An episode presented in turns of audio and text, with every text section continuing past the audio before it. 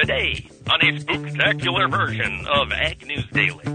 Basically said if a small refinery produces less than 75,000 barrels a day of petroleum, they are classified as a small refiner. I'm Mike Pearson, joined by Delaney Howell. Delaney, it is Halloween. What are you doing to celebrate? well, I like your introduction. It is a spectacular day here on this Thursday afternoon. Um, I am not doing a whole lot to celebrate Halloween. I might watch a scary movie tonight, or like, I mean, a classic is, of course, just the Halloween movies. Mm-hmm. Do you watch those? You know what? I'm going to be really honest. I'm going to come clean to all of our listeners. I hate scary movies. Oh. I hate them. I am a total, total wuss. I get nightmares for weeks after I watch a scary movie, like like Hocus Pocus. That's not even scary. I know. That's how little my tolerance is for scary movies. I just I can't do them. Okay. Well, I like scary movies, so I might curl up tonight, watch some scary movies, and eat some Halloween candy. And that's about as exciting as my Halloween's going to get. What about you, Mike? So I am not entirely sure what my Halloween looks like. I was trying to decide. So you know, I live in, a, in an apartment building now, and it's 30, you know, it's 52 stories. I have no idea how many kids are in it, but I feel like I'm probably going to buy some candy and see if anybody knocks on the door. Hope that they don't, and then just eat all the candy. That sounds about right. Yeah. Um. So yeah. Okay. Well, hopefully everybody out there, our, all our listeners, are getting in Halloween excursions with their families if they've got little kids. But it's not a very pleasant Halloween today to go trick or treating with it being so cold. And again, we had snow overnight um, across all of Iowa, from what I've seen on Twitter and just talking to family and friends from across the state. Have you guys gotten any snow yet in Chicago? Yes. So actually, right now, I have about one block of visibility with the snow. Really? Because it's coming down that hard? Yes. It Wow. is coming down. You know, they're saying it's lake effect snow. This is what happens. It when it comes down, it comes down hard. Interesting. Okay. Well, yeah, that's, you know, that's the way it is. That's that's uh, Chicago living. that is Chicago living. All right.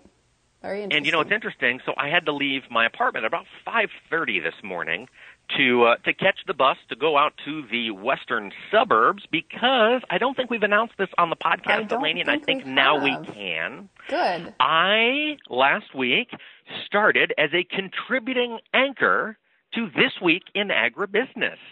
So, uh, as a lot of our listeners, I'm sure, are aware, that show has been hosted by Max Armstrong and Orion Samuelson for years and years and years.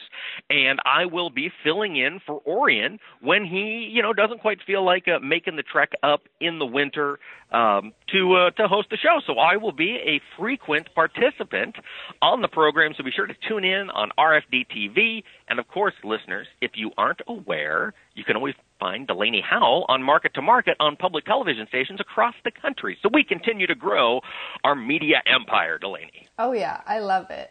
It's fantastic. It really is. Um, yeah, so anyway, that's my news. But we've also got news happening in agriculture. That we do, Mike. Although it is a little bit of a smaller news cycle today, I would say. However, there is one thing that's been going on to the west that we really haven't addressed too much on the podcast, although it happens, hmm, unfortunately, almost every year, it seems like now. But that is wildfires going on out west in California, especially. And we continue to see wildfires out there right now. And we saw California's Governor Newsom announced that their state is partnering up with the iBank program and they are guaranteeing loans for up to a million dollars for small businesses that have been affected or suffered economic losses due to those wildfires. And those include farms, nurseries, and other ag related enterprises like wine grapes and other fruits and vegetables that are located out there. But gosh, some of the stuff that- that's even made some national news coverage now that I've seen is those wildfires out there in California. Yeah, it is.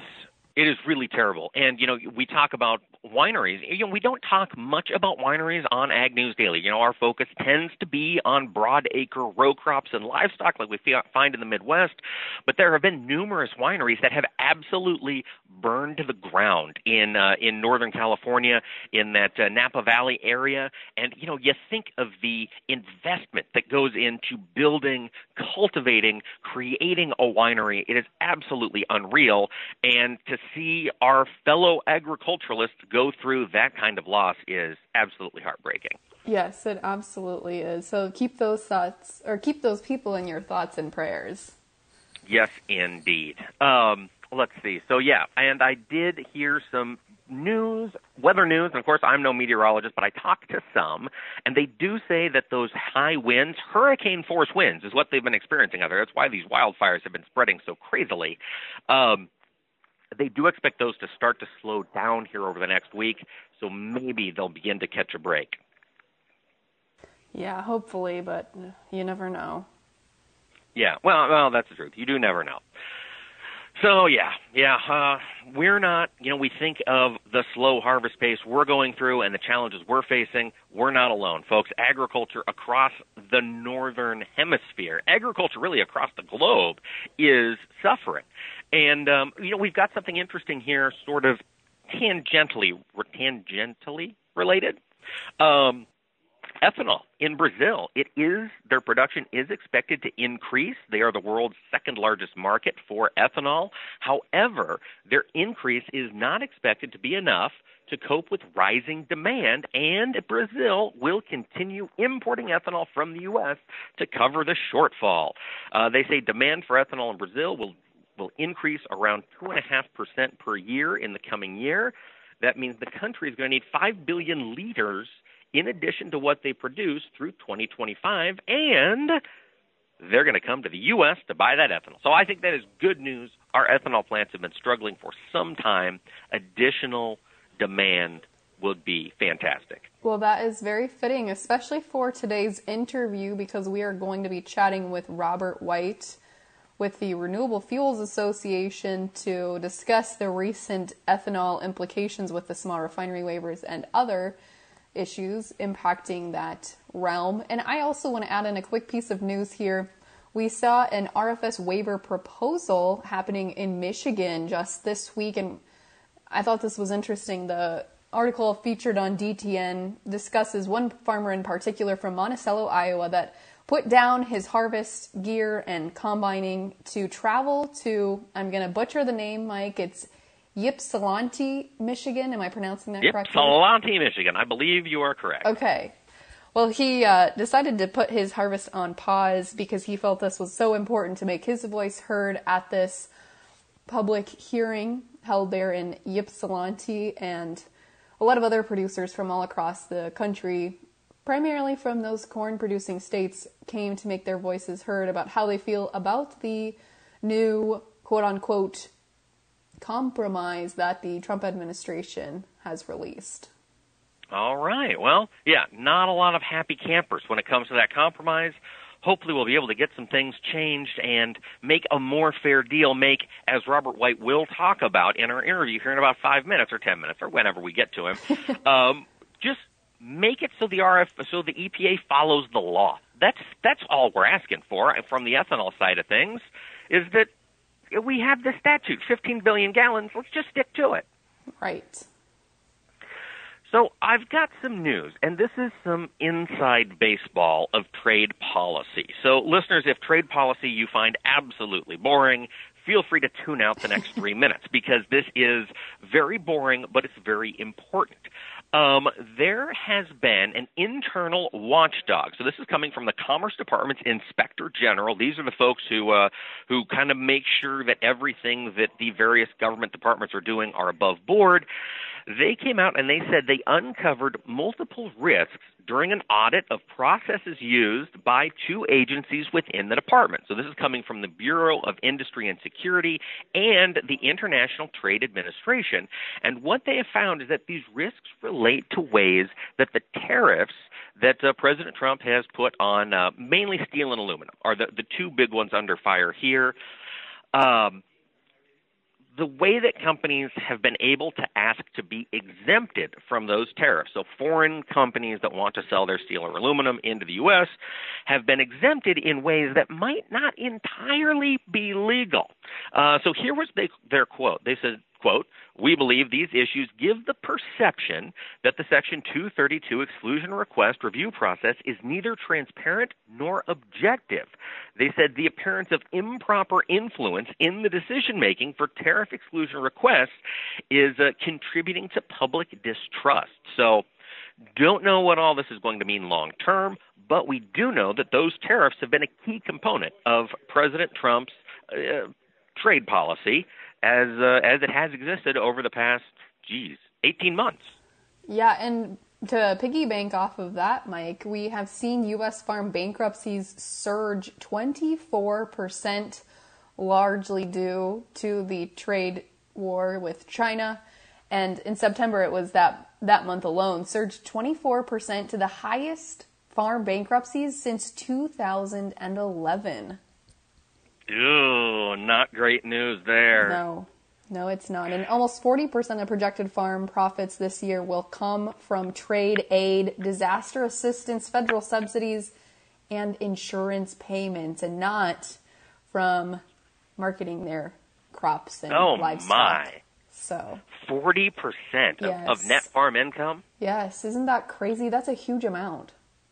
It is, and you know, it seems like it was not that well. It seems like it was just 2012, 2013 when net farm income was flying, and uh, you know, producers were saying, "Hey, let's uh, let's go ahead and not take so many government subsidies, right. many government programs, and gave up quite a few of them. Gave up direct payments, gave up a lot of things that I bet right now we wish we had in uh, in farm country.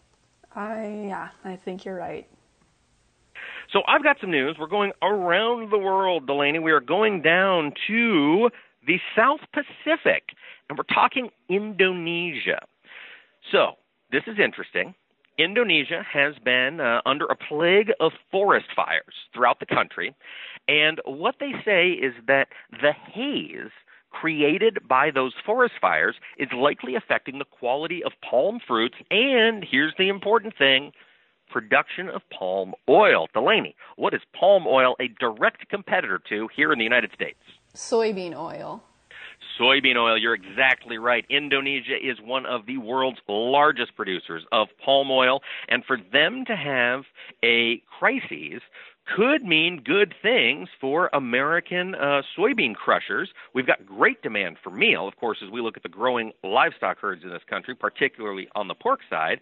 But oil has kind of lagged. We've needed to find a way to really boost that demand, and this might just be the thing to do it. Maybe we'll start standing in for uh, for palm oil around the world. All right. Well, this is something that we'll have to continue to watch. I it's probably not something that's going to impact us right away, but definitely uh, long-term implications possible. Right, right. They they do say, you know, okay, we're just getting started. Um, they say the other concern they've got, and this makes sense with forest fires, uh, they're suffering a drought.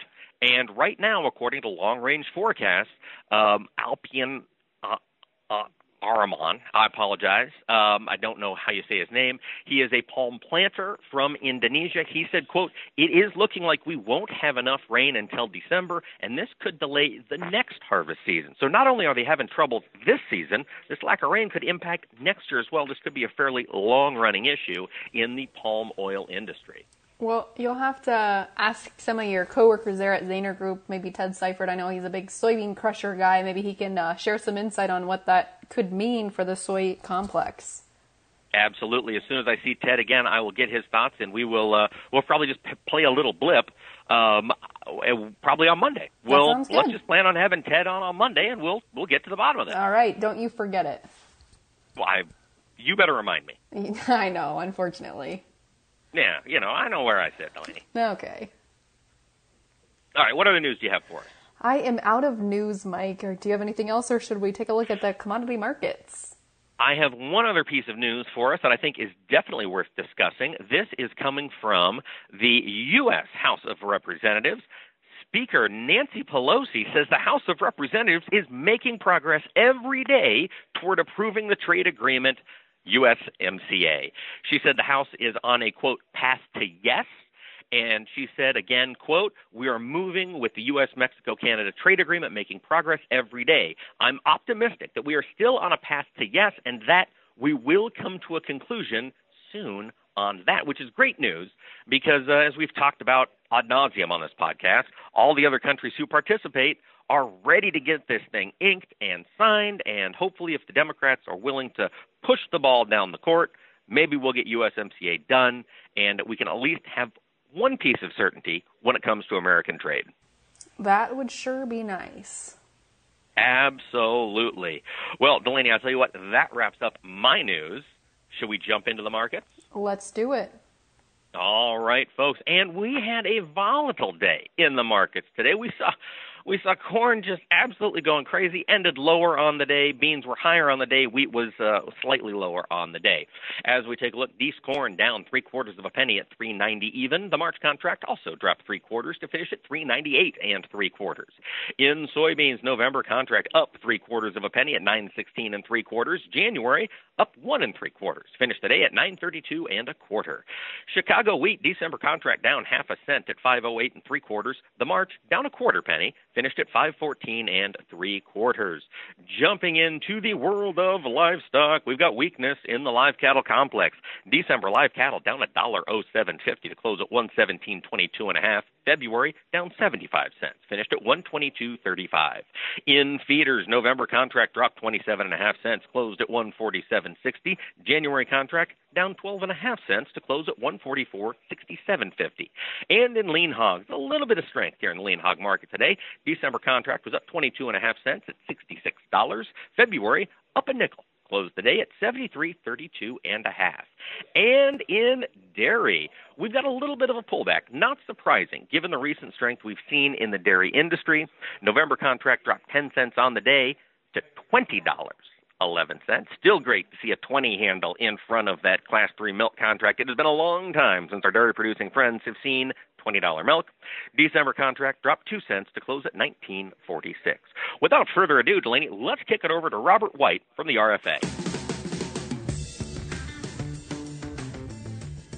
Well, folks, for today's interview on the podcast, we're talking to a good friend of ours, Mr. Robert White from RFA. He is the VP of Industry.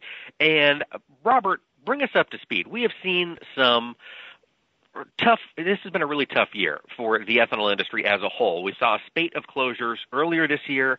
Haven't heard any recently. Have we turned a corner? Well, perhaps, uh, but the uncertainty of trade, the uncertainty of Mother Nature, and obviously the uncertainty within the administration, specifically at EPA, has not changed. And so the only thing that's really helped is some favorable margins, profitability at the ethanol plants that are still open. But uh, with the exception of one, and that was really because of some changes in California where most of their product has gone, uh, the shuttered plants remain closed. Geez, do we have any timeline on what it's going to take to get these plants back open, or is there a possibility they're going to reopen?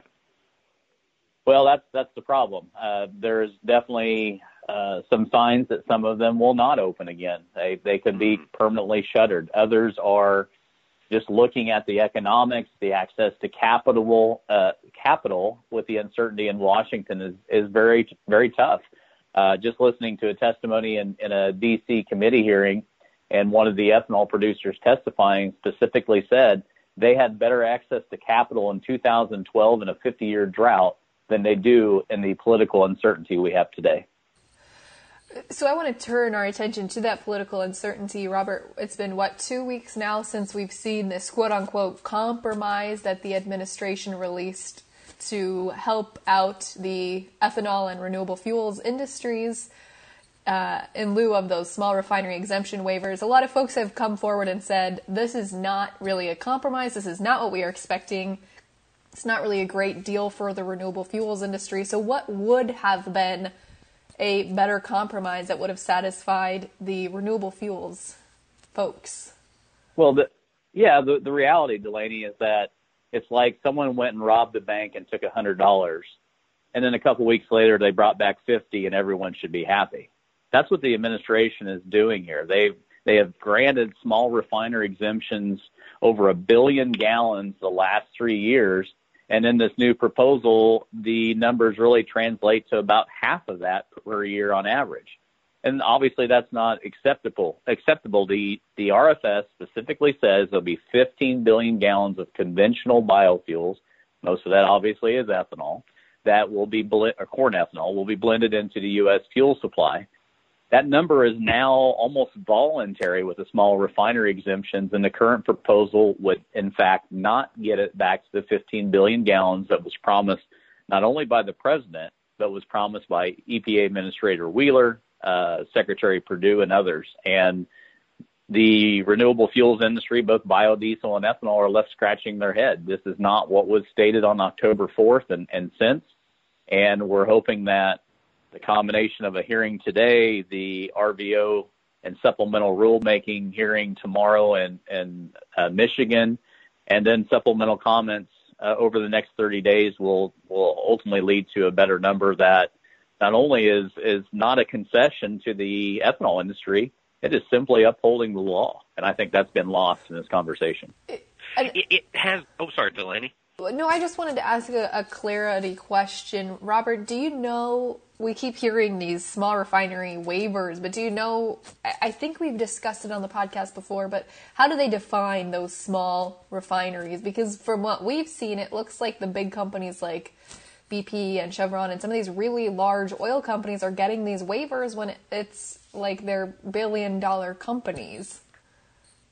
Right. The the way the RFS was written, and these are some of those nuances that come back to haunt you uh, potentially several years down the road. In this case, decades down the road. But the small refiner per exemption uh, procedure that's allowed in the RFS was pretty simple and straightforward. It basically said if a small refinery produces less than 75,000 barrels a day of petroleum, they are classified as a small refiner.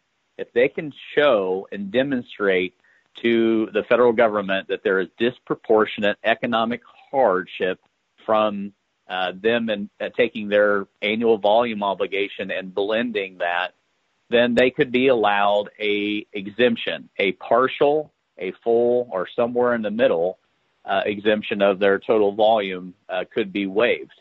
On top of that, those gallons were supposed to be reallocated to the rest of the obligated parties.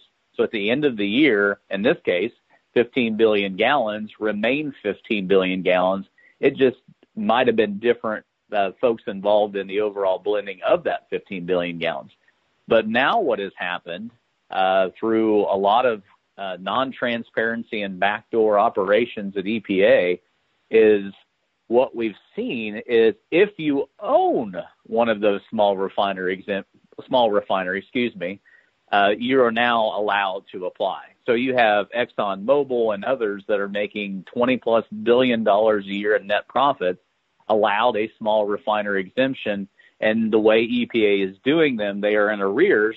So there's no way to reallocate those gallons. And that's why we not hit the 15 billion gallon, uh, conventional ethanol, conventional, uh, renewable fuels mark the last three years. It's so frustrating. And uh, I need to ask you, Robert, when we had Scott Pruitt as head of the uh, EPA, there was, you know, a lot of the disconcertion in the ethanol industry. Of course, he comes from an oil industry background. He's we figured he might err on that side of the issue. When he left and Administrator Wheeler took his place, there seemed to be some hope that uh, this administrator would be a little more fair-minded It, it doesn't seem to be looking from the outside. What's your take when you look at how the EPA is approaching this issue? Well, we we we obviously agree fully that there is the hope has been lost, and uh, what we've seen in in court documents and releases of through Freedom of Information Act is essentially when a small refiner applies for a, a hardship waiver, those waiver requests go to Department of Energy, and Department of Energy assesses them, and they provide a recommendation to back to EPA, and EPA essentially has, I think it's 30 or 90 days to to react to that recommendation. We now know that under Administrator Pruitt and under Administrator Wheeler, that DOE was making recommendations for denials. They were making recommendations for partial waivers. And guess what? They were always granted and in full form. So even the way the law was intended to work at the lower level on DOE recommendations, that didn't happen either. And under this new proposal that that Delaney asked about, what EPA is is now suggesting is, well, let's just use the DOE recommendations as the numbers that we use for reallocation. Well, wait a minute. If you would have used those recommendations, then that might make sense. But since you more than doubled those recommendations, uh, that doesn't make a lot of sense to anybody. And I, I hope that the listening audience uh, kind of gets a glimpse behind the curtain here. Absolutely. I think that you are helping us look behind that curtain. But Robert, I want to turn our attention to the biodiesel industry. We hear so much about the ethanol industry and what it's doing to corn growers, but what about the biodiesel side of things? Are those folks satisfied with the current status quo?